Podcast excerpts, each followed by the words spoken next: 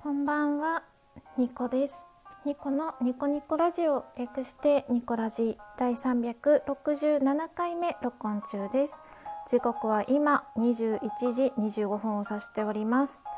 えー日付の方は2021年4月の15日ですね。木曜日の夜皆様いかがお過ごしでしょうか。私はですね、まあ、木曜日はですねプレ休日前夜として楽しんでいるんですけれども、まあ、明日までね行けばお休みなのでちょっと気が楽な感じです。皆さんはいかがですか？さて今日もね早速やっていきましょう。2個1目デッスンさんからのお便りご紹介。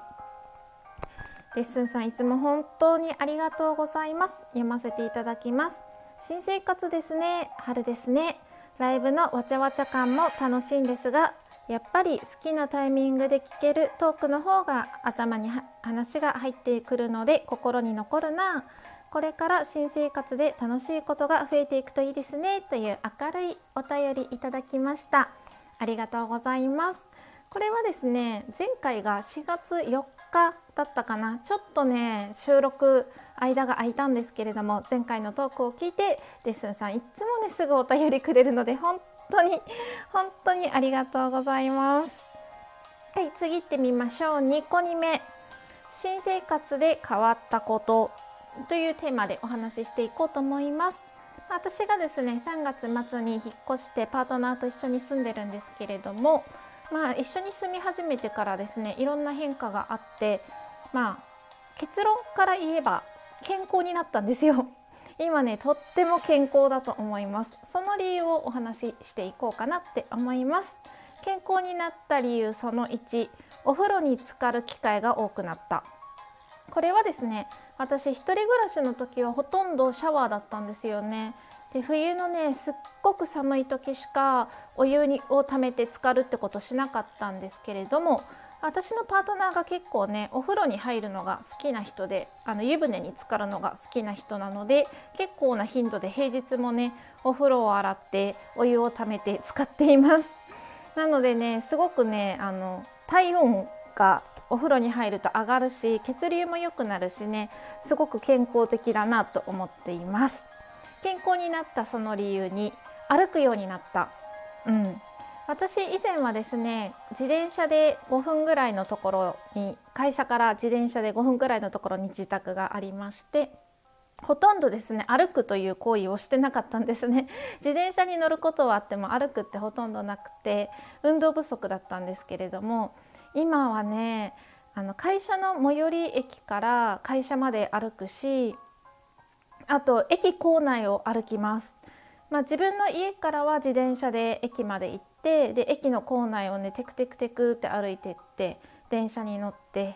でまたテクテクテクって駅の構内を歩いて駅から降りて会社まで歩くので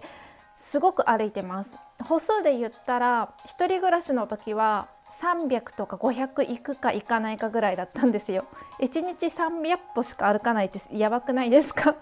でも本当にそんな感じで157歩の日もあれば238とかそんな感じだったんですけど今はですね4000から5000歩歩いています。すごいです。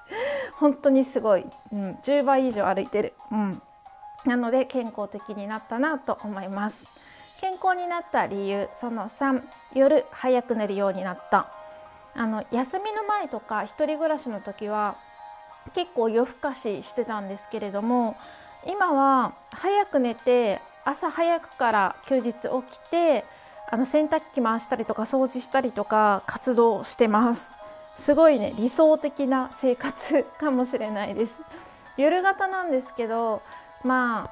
通勤時間に時間がかかるのもあるしよく歩いてるからもあるしお風呂に浸かるからっていうのもあると思うんですけどそういういろんな理由が重なってめっちゃくちゃ夜眠い。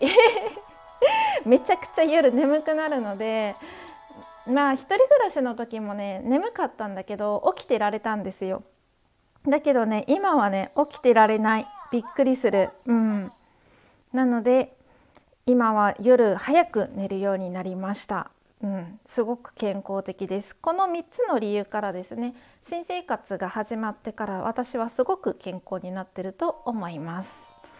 はいでは次のトピックいきましょう。2個3目。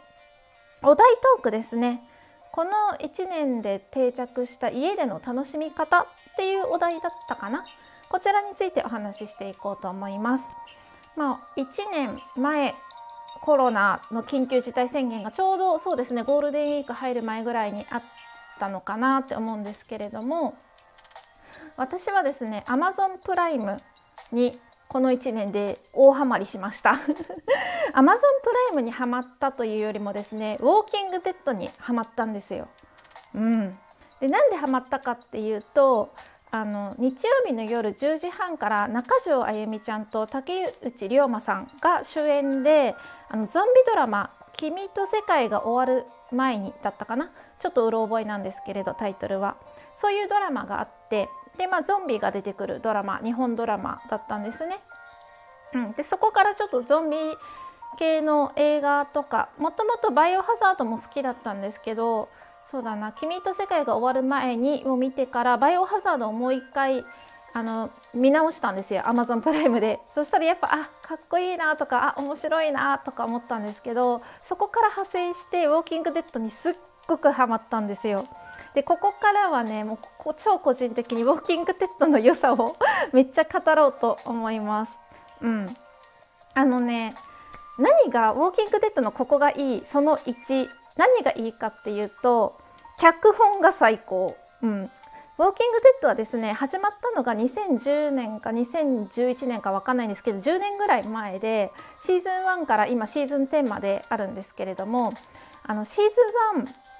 1からずっと主役を張ってる人もいれば途中でゾンビに押されてあの亡くなったりとかあるんですけどいろんな伏線がシーズンごとにあってそれが見事に回収されていくんですよ。次のシーズンでも、まあ、次の話でもいいんですけど。であの時この人が裏切らなければ今この結果にはなってなかったって感じで裏切りさえも実はいい結果への伏線だったんだっていうもうねしびれる展開が多すぎて本当に面白いんですよ。なのでぜひ見てください。ぜひ見てください。でウォーキングデッドのここがいいその2は結構日常に退屈してる人、まあ、毎日ね同じこと繰り返して新鮮味がない人あの毎日にね新鮮味がなかったりなんか新しいこと始めたいけどまあ別になんかやる気は出ないなみたいな。新しいことやりたいけどなんか面倒くさいなとかなんかともかくそういう人って刺激が足りてないと思うんですよ。ちょっと自分の生活に変化取り入れたいけど面倒くさい時とかあるじゃないですか。そういう人こそウォーキングデッドを見てドキドキしてほしいの。あのねいつ誰が死ぬか分かんないのゾンビに襲われて。でしかもゾンビがあの結構大群で移動するんだけどそれに気づかれたらもう襲われちゃうから死んじゃうんだけどで一生懸命にゾンビからこう隠れたりとかこうドキドキするシーンがすっごく多いの。だからね日常に刺激がない人は是非見てあのこれからどうなるの？この展開どうなるの？っていうのをもう刺激を味わってほしいしえゾンビに襲われてるけど大丈夫なの？っていうハラハラ感も味わってほしいの。そうほんとねドキドキする。なので刺激が欲しい人にはおすすめのドラマです。でその3えっ、ー、とですね